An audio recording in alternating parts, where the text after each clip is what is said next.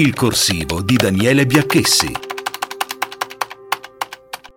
È una storia che attraversa la grande storia, quella del neo premio Nobel per la letteratura 2021, Gurnak. Le motivazioni riguardano la sua intransigente e profonda analisi degli effetti del colonialismo e il suo destino del rifugiato nel golfo tra culture e continenti. Sì perché i suoi racconti di romanziere di successo si ispirano tutti, neanche troppo velatamente, alla sua vicenda personale e avventurosa.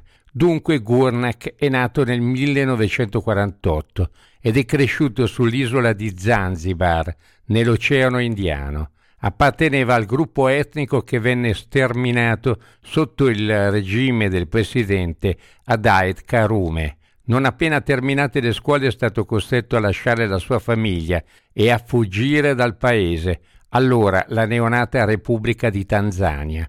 Poi il lungo cammino verso l'emancipazione, in giro per il mondo, fino a ricoprire il titolo di professore di letteratura inglese e postcoloniale all'Università del Kent a Canterbury, dove si è dedicato principalmente a scrittori come Wallace Ovinca, Salman Rushdie. Solo nel 1984 gli è stato possibile tornare a Zanzibar, dove ha potuto rivedere suo padre poco prima della morte. La poesia araba e persiana, in particolare le Mille e una notte, sono state per Gurnak una fonte antica e significativa, così come le sure del Corano, ma la tradizione della lingua inglese, da Shakespeare a Naipaul, ha segnato tutto il suo lavoro, un Nobel meritato e di grande significato simbolico.